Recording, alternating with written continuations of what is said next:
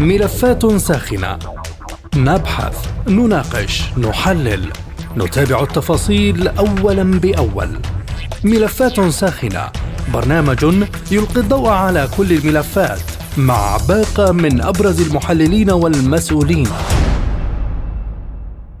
أهلا بكم مستمعينا الكرام في حلقة جديدة من ملفات ساخنة وهذه جيهان لطفي تحييكم. في ملف اليوم نناقش هل تدق المجر مسمارا جديدا في نعش الاتحاد الأوروبي؟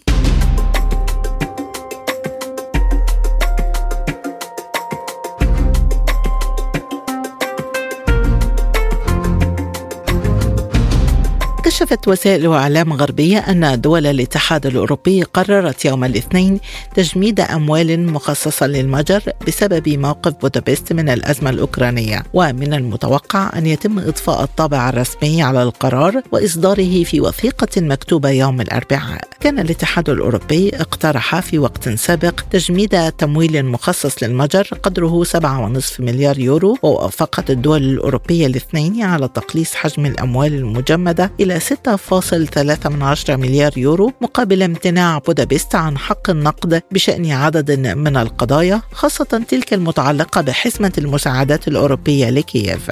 كما وافقت الدول الأوروبية على خطة لتزويد هنغاريا بنحو 5.8 مليار يورو من الأموال المخصصة لدول الاتحاد الأوروبي للتعافي من وباء فيروس كورونا بشرط أن تستكمل بودابست 27 إصلاحا لضمان استقلال القضاء ومكافحة الفساد قبل تلقي هذه الأموال على حد زعم الاتحاد الأوروبي. وفي وقت سابق قال رئيس وزراء المجر فيكتور أوربان إن المفوضية الأوروبية ترفض تمويل بلاده من الصندوق الأوروبي في محاولة للتأثير على موقف بودابست من الهجرة والتعليم الجنسي والعقوبات ضد روسيا وغيرها من الملفات لكن بودابست لا تنوي تغيير وجهة نظرها بشأن هذه القضايا التي تعتبرها أساسية. فما تأثير هذا الخلاف على علاقات المجر بالاتحاد؟ هل تدق المجر مسمارا جديدا في نعش الاتحاد الأوروبي؟ هذا الملف سيكون محور نقاشاتنا مع ضيوفي في حلقة اليوم من ملفات ساخنة.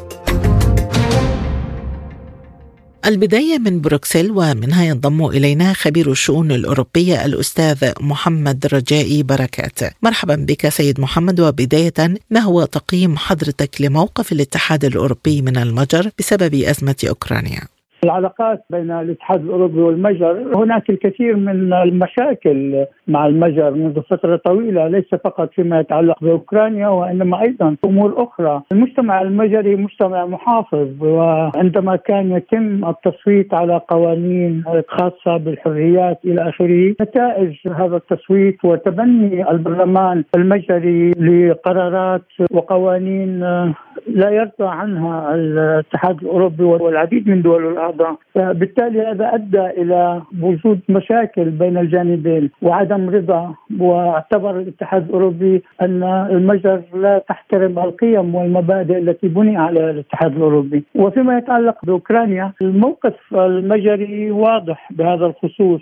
المجر تعتمد بشكل كبير وبشكل مباشر على مصادر الطاقة القادمة من روسيا وليس بإمكان دول الاتحاد الأوروبي تعويض هذه المصادر بأسعار مناسبة واسعار شبيهه بالأسعار التي كانت تحصل عليها المجر من روسيا، من هنا تعارض المجر قرارات الاتحاد الأوروبي وسياسته فيما يتعلق بفرض العقوبات على روسيا ووضع سقف لأسعار الغاز والنفط، أيضا العلاقات بين المجر وروسيا نوعا ما جيدة وهذا طبعا يزعج الجانب الأطلسي والعديد من دول الأعضاء في الاتحاد الأوروبي.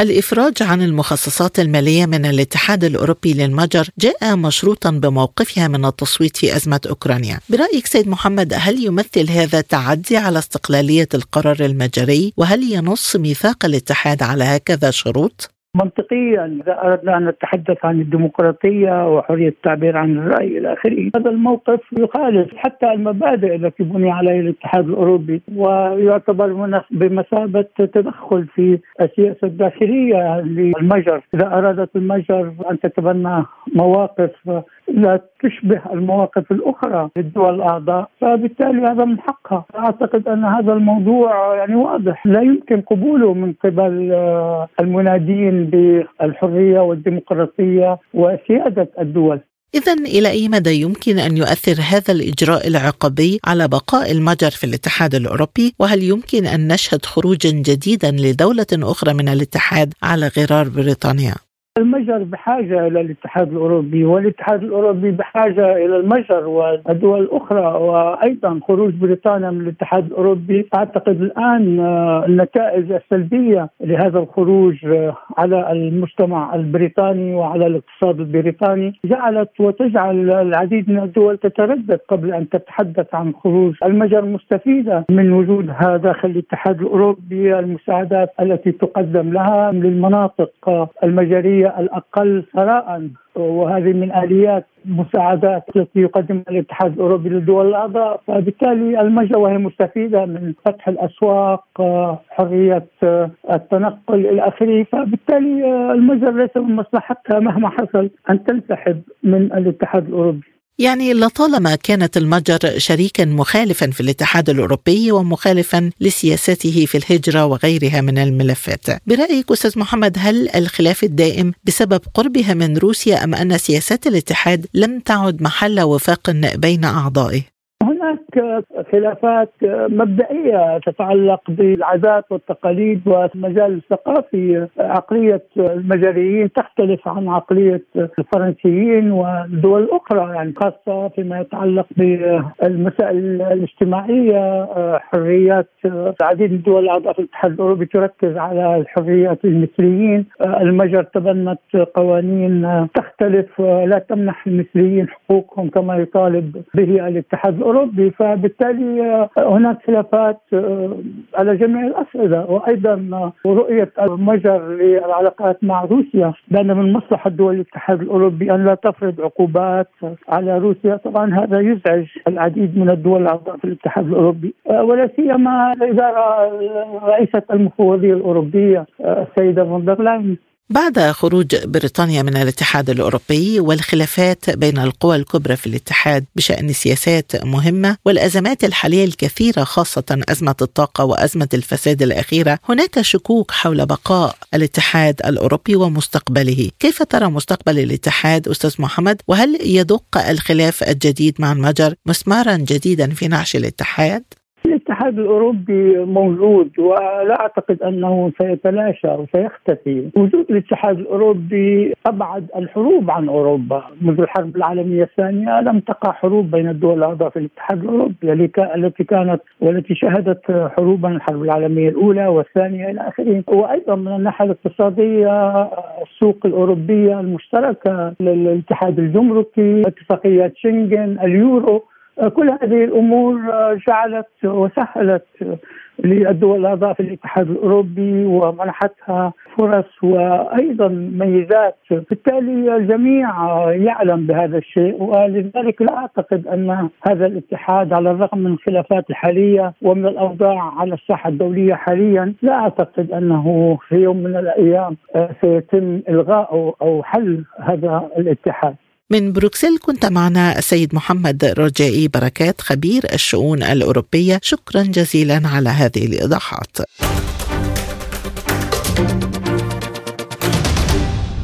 تنضم إلينا من بروكسل الصحفية المعتمدة لدى الاتحاد الأوروبي السيدة ليلى حداد. مرحبا بك أستاذة ليلى عبر أثير سبوتنيك. بداية المفوضية الأوروبية تريد التأثير على موقف بودابست من قضايا الهجرة والتعليم والعقوبات ضد روسيا لكن بودابست أعلنت أنها لا تنوي تغيير وجهة نظرها بشأن هذه القضايا. برأيك أستاذة ليلى إلى أين تتجه هذه الأزمة؟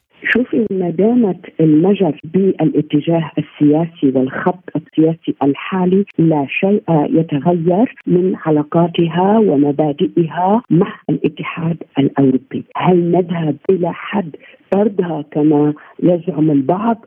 أشك. الاتحاد الأوروبي لا يمكن أن يطرد أي دولة منضمه للاتحاد الأوروبي بشكل بسيط والعكس كذلك لا يمكن لأي دولة عضو أن تنسحب بسهولة.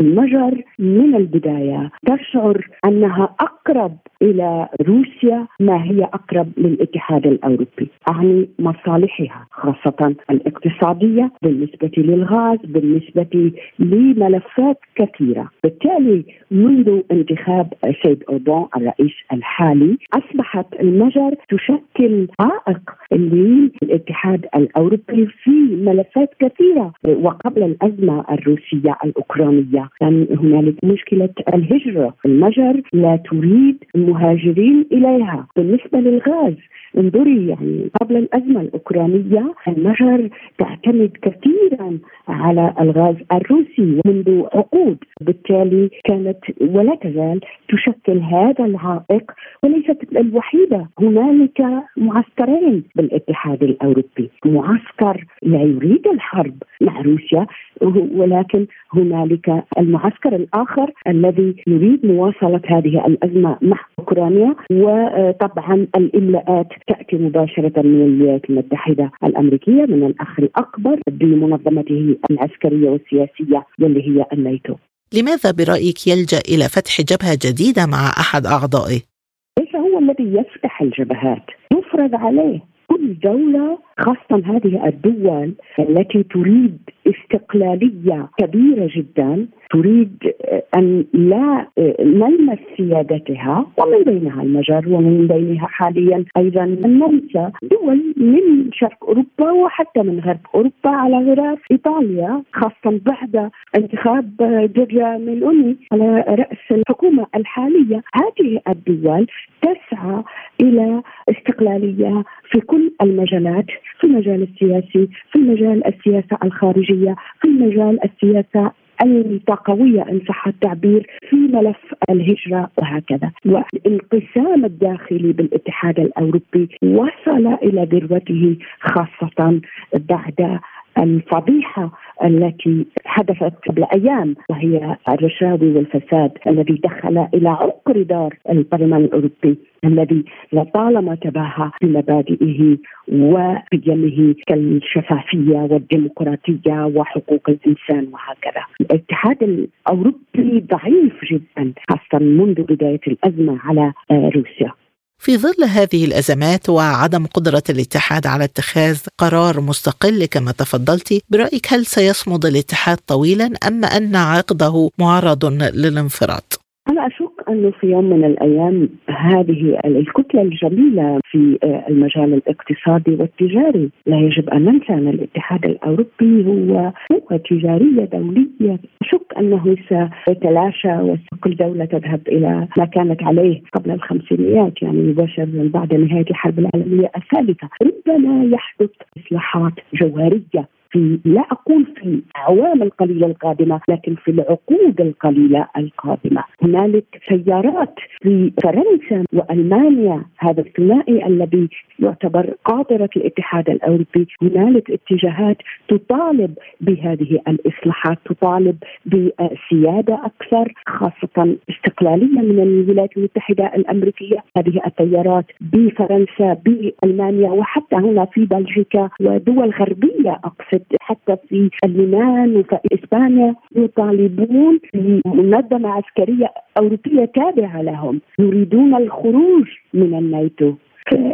الاتحاد الأوروبي في تقديري لم ينتهي في تشكيله أو في تشكيلته التي ربما سترضي أكبر عدد من الدول وأكثر عدد من الأحزاب السياسية. يبقى أن في الاتحاد الأوروبي اجمالا هنالك يعني ديمقراطية حقيقية وقد يذهب إلى الأفضل لكن في العقود القليلة المقبلة. الادعاء باحتمال إساءة استخدام الأموال في المتجر بسبب الفساد عذر ينال من مصداقية أدوات الرقابة في الاتحاد نفسه. وهناك هدف واضح من تجميد الأموال وضح في شروط الإفراج عن الأموال. برأيك ما تأثير ذلك على مستقبل علاقات المتجر مع الاتحاد؟ وهل يمكن أن نشهد خروجا لهذه الدولة من الاتحاد؟ شوفي المجر لا يملك نفس القدرات مثل بريطانيا. في تقديري لا يستطيع أن يخرج من الاتحاد الأوروبي لأن هنالك شروط خاصة مالية يطالب بدفع مليارات من اليوروات لو قدم طلب رسمي بالخروج من الاتحاد الأوروبي. بالتالي لا يستطيع أن يسدد فواتير لا تحصى. بالتالي في تقديري سيواصل عرقلة مسيرة هذه الكتلة الجميلة التي لم تكتمل. يعني الاتحاد الأوروبي لم يكتمل تشكيلة فبالتالي المجر ستبقى هكذا مثل ما تبقى دول أخرى وفي تقديري هذه الحرب الحرب على أوكرانيا والازمه الروسية الأوكرانية أسقطت ورقة التوت من الكثير من الدول الأعضاء بالاتحاد الأوروبي. الشعوب أيضا بالرغم من أن كما تدرين حتى أنتم إذاعة سبوتنيك تلفزيون سبوتنيك القنوات كل القنوات الروسية التي كان في إمكاننا إحنا كاعلاميين يعني نلتقطها ونتابعها أصبحت يعني غير مسموحة في الاتحاد الأوروبي. بالرغم من هذا المواطن الأوروبي بات يرى الأمور بوضوح بشفافية ويدرك جيدا أن مثلا روسيا يجب أن تكون ليس بداخل الاتحاد الأوروبي ولكن يجب أن تكون بلد صديق بلد الذي يجب ربط معه علاقات اقتصادية قوية، علاقات ثقافية، روسيا أقرب للاتحاد الأوروبي من أمريكا في كل المجالات بما في ذلك المجال الثقافي طبعا الجغرافي والإقتصادي. نشهد حاليا شئنا أبينا تغير ملموس في المشهد الدولي بشكل عام الجيوستراتيجي وأعتقد أن الولايات المتحدة الأمريكية بشكل خاص وهذا يعني معروف منذ القدم لا ترى بأنها لم تصبح شرطي العالم لوحدها ولا تستطيع أن تكون الدولة المهيمنه على العالم ونحن ذاهبين إلى عالم متعدد الأقطاب ويجب إدخال روسيا والهند والصين ودول أخرى بدأت كذلك تتمحور وتكبر لكي يصبح هذا العالم أكثر عدل وأكثر سلام. من بروكسل الصحفية المعتمدة لدى الاتحاد الأوروبي السيدة ليلى حداد كنت معنا. شكرا جزيلا على هذه الإضاءة.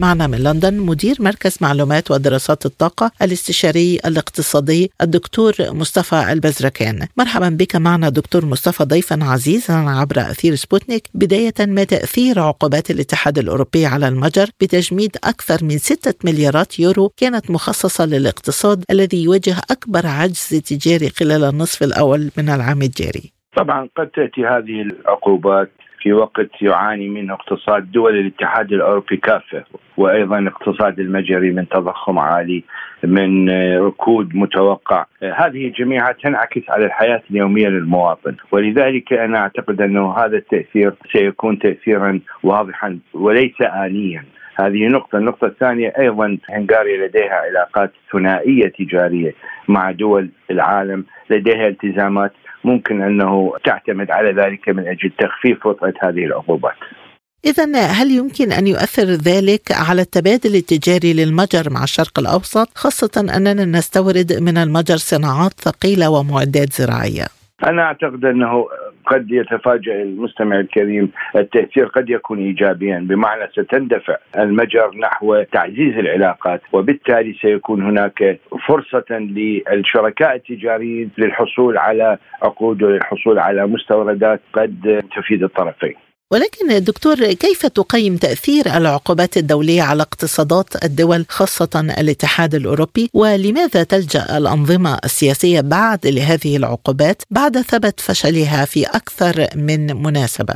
صحيح وبالنسبة للعقوبات على المجر كانت بسبب مواقف المجر واضحة من سلسلة العقوبات التي فرضها الاتحاد الأوروبي على روسيا، ولذلك كأنما كانت عقوبة لهذه المواقف، بالنسبة إلى العقوبات لم تثبت في تاريخ العالم نجاح العقوبات في فرض ما يمكن انه تفرضه هذه العقوبات والدول التي تفرضها على الأنظمة السياسية وعلى الحكومات. فرضت يعني واضح جدا أنه فشل هذه العقوبات. وآخر مثال هو فرضها على دول من الاتحاد الأوروبي. هذه هذه تجعل أنه فرص نجاحها فاشلة. وخاصة لدينا مثال واضح جدا دولي هو فنزويلا. ما هي كانت العقوبات الأمريكية والغربية على فنزويلا؟ والآن عادت الولايات المتحدة لإقناع فنزويلا بزيادة صادراتها النفطية وسيكون هناك خلال الأيام القادمة حاجة أكبر للنفط الفنزويلي خاصة مع هناك عراقيل في انبوب كيستون النفطي من كندا إلى الولايات المتحدة.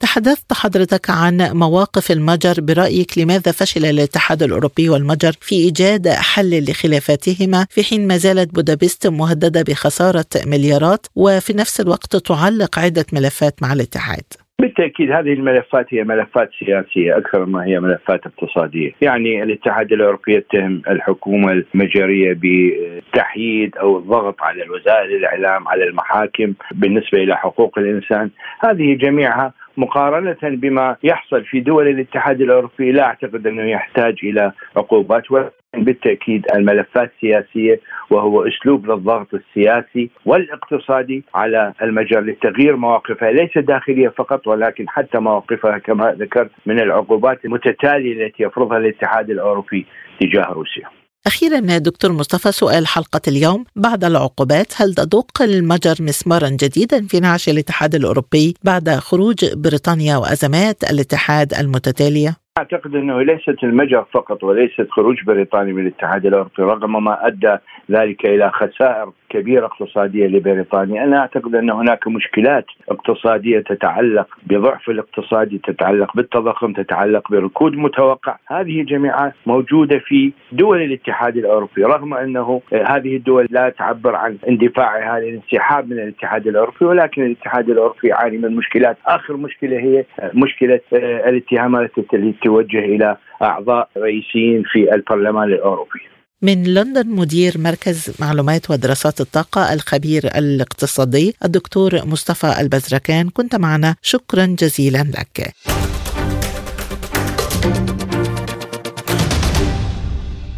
ينضم إلينا من بيروت الخبير في الشؤون الجيوسياسية والاقتصادية الدكتور بيير عزار. مرحبا بك دكتور بيير ضيفا عزيزا. بداية هل أزمة الاتحاد مع المجر إحدى التداعيات الجيوسياسية للأزمة الأوكرانية أم أنها امتداد للخلل البنيوي في الاتحاد الأوروبي خاصة مع اختلاف الثقافة وتعارض المصالح وأيضا في وجود طبيعة آليات اتخاذ القرار داخل هذه المؤسسة؟ تحياتنا لحضرتك ولكل المستمعين. الاتحاد الأوروبي لم يصل ابدا لكي يكون وحدة سياسية، بالتالي كل دولة داخل فلك الاتحاد الأوروبي لديها استقلالية خاصة في كيفية صون سيادتها. بالتالي البنية الداخلية لدى الاتحاد الأوروبي في البعد السياسي ما تزال أبعد ما يكون لتوصيفها بأنها ممكن أن تشكل قرار سياسي موحد في كل الأزمات التي تعترض الاتحاد الأوروبي وتحديدا أمن القارة الأوروبية. لأنه عالميتنا عندما ذكرت موضوع أوكرانيا وانعكاس الحرب بأوكرانيا أنه من أبرز تداعيات هذه الحرب أن روسيا استطاعت أن تفرض ذاتها لاعب أساسي في تحديد ماهية الأمن في القارة الأوروبية، لأنه كان دائما الاتحاد الأوروبي يسعى إلى التنصل من طلب روسيا لكي تكون الشريك الفاعل في صياغة الأمن عبر منظمة الأمن والتعاون الأوروبي. إذا برأيك هل هناك تمييز في سياسات الاتحاد تجاه أعضائه بناء على مواقفهم السياسية وكيف يمكن أن يؤثر هذا على تجاوب أعضاء الاتحاد مع السياسات العامة لهذا الكيان؟ الاتحاد الأوروبي ليس سيد نفسه في اتخاذ القرارات طبعا هنالك لأن إسرائيل دولة مؤثرة جدا داخل الرأسمالية الكبرى لديها قدرة هائلة على التأثير في الرأسمالية الأكبر الموجودة داخل الولايات المتحدة. هذه الرأسمالية هي التي تضغط على المجمعات الصناعية داخل أوروبا. هي التي تضغط على أسواق البورصة داخل أوروبا. يعني عندما نقول روتشيلد عندما نقول يعني مدرسة النقدانية وال monetarist وبالتالي اللعبة شديدة في التعقيد وإسرائيل لديها تأثير جدا عندما نقول روتشيلد عندما نقول أسماء مهمة جدا غير منظورة على الإعلام عندما نقول منتدى دافوس مسميات كثيرة هي في نهاية الأمر وأنا أقول دائما النظام النقد الدولي الخاص الذي يتحرك خارج إطار رقابة البنوك المركزية هو يتحكم بالتدفقات عبر العالم خارج إطار البنوك المركزية التي لا تمتلك أدوات نقدية لمراقبتها وهذا أمر كله يؤثر على البنى الاقتصادية داخل الاتحاد الأوروبي ولا يفهم الشعب الأوروبي وحتى الحكومات وحتى المجالس النيابية داخل أوروبا كيف تتحرك اللعبة على البعد الاقتصادي؟ هذا الأمر إعلاميتنا يزعج الوضع في روسيا لأن روسيا اليوم لديها ارتباط بمبدأ الرأسمالية والليبرالية والاقتصاد الحر. ليس مثل ما كان في زمن الاتحاد السوفيتي عندما كنا نقول الاشتراكية. هذا يؤثر إذا إسرائيل هي التي تؤثر على القرار داخل أوروبا من خلال تأثيرها الكبير على الرأسمالية الموجودة داخل بالولايات المتحدة. أزمات الاتحاد المتتالية وأحدثها أزمة الفساد في البرلمان الأوروبي وأزمة المصداقية بعد تصريحات ميركل عن سياسات ألمانيا تجاه روسيا وأيضا عدم وضوح موقف الاتحاد من الصين. دكتور إلى أي مدى يمكن أن تؤثر هذه الأزمات على طبيعة التعاملات الدولية مع الاتحاد الأوروبي؟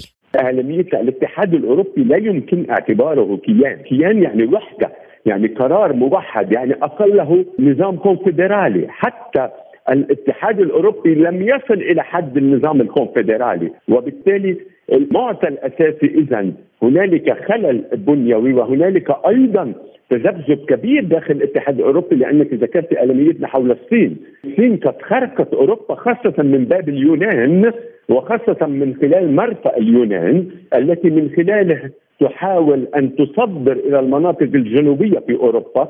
لكي تكون الكلفة أقل. وأنا كنت دائما أقول على منبرك الشركات العبرة الوطنية تنقل مصانعها إلى أماكن فيها اليد العاملة أقل كلفة بكثير وقرب من المواد الأولية. إذا إن أوروبا مما لا شك فيه تعيش مرحلة من التخبط لأنه أصلا بنية الاتحاد الأوروبي هنالك دولتان كبيرتان هي فرنسا وألمانيا. وهنالك دول فقيرة جدا البرتغال اليونان إسبانيا إيطاليا وحتى بريطانيا. اليوم الكارثة الكبرى لأن بريطانيا هي التي تؤثر بحرب أوكرانيا لما لها من إشكاليات مع روسيا خاصة في المحيط الهندي. ولكن كل هذا الأمر نتيجة البريكزيت انعكس سلبا على الاقتصاد البريطاني الذي يتخبط اليوم بأزمات هائلة. والصين تحاول أن تستفيد كثيرا لأن دخولها إلى منطقة الشرق الأوسط هو الحديقة الخلفية في نهاية الأمر للاتحاد الأوروبي. تتحكم في المنظومة وتحقق حلمها طريق واحد وحزام واحد. في ضوء هذه المعطيات ما مصير الاتحاد الأوروبي. وسؤال حلقة اليوم هل يدق الخلاف مع المجر مسمارا جديدا في نعش الاتحاد؟ مما لا شك فيه ولكن الاتحاد الأوروبي إعلاميته دائما لديه عامل الخوف الذاكرة في الحرب العالمية الأولى والثانية مع الاختلاف الأسباب والقدرات، عندما نقول في القرن الماضي لم يكن هنالك ثورة تكنولوجية، لم يكن هنالك وسائل إعلام، مواقع تواصل اجتماعي دائما ولكن أوروبا تتوجس دائما من وقوع حرب. ولكن في نهاية الأمر إن الحرب إنها تحصل اليوم ضمن القارة الأوروبية.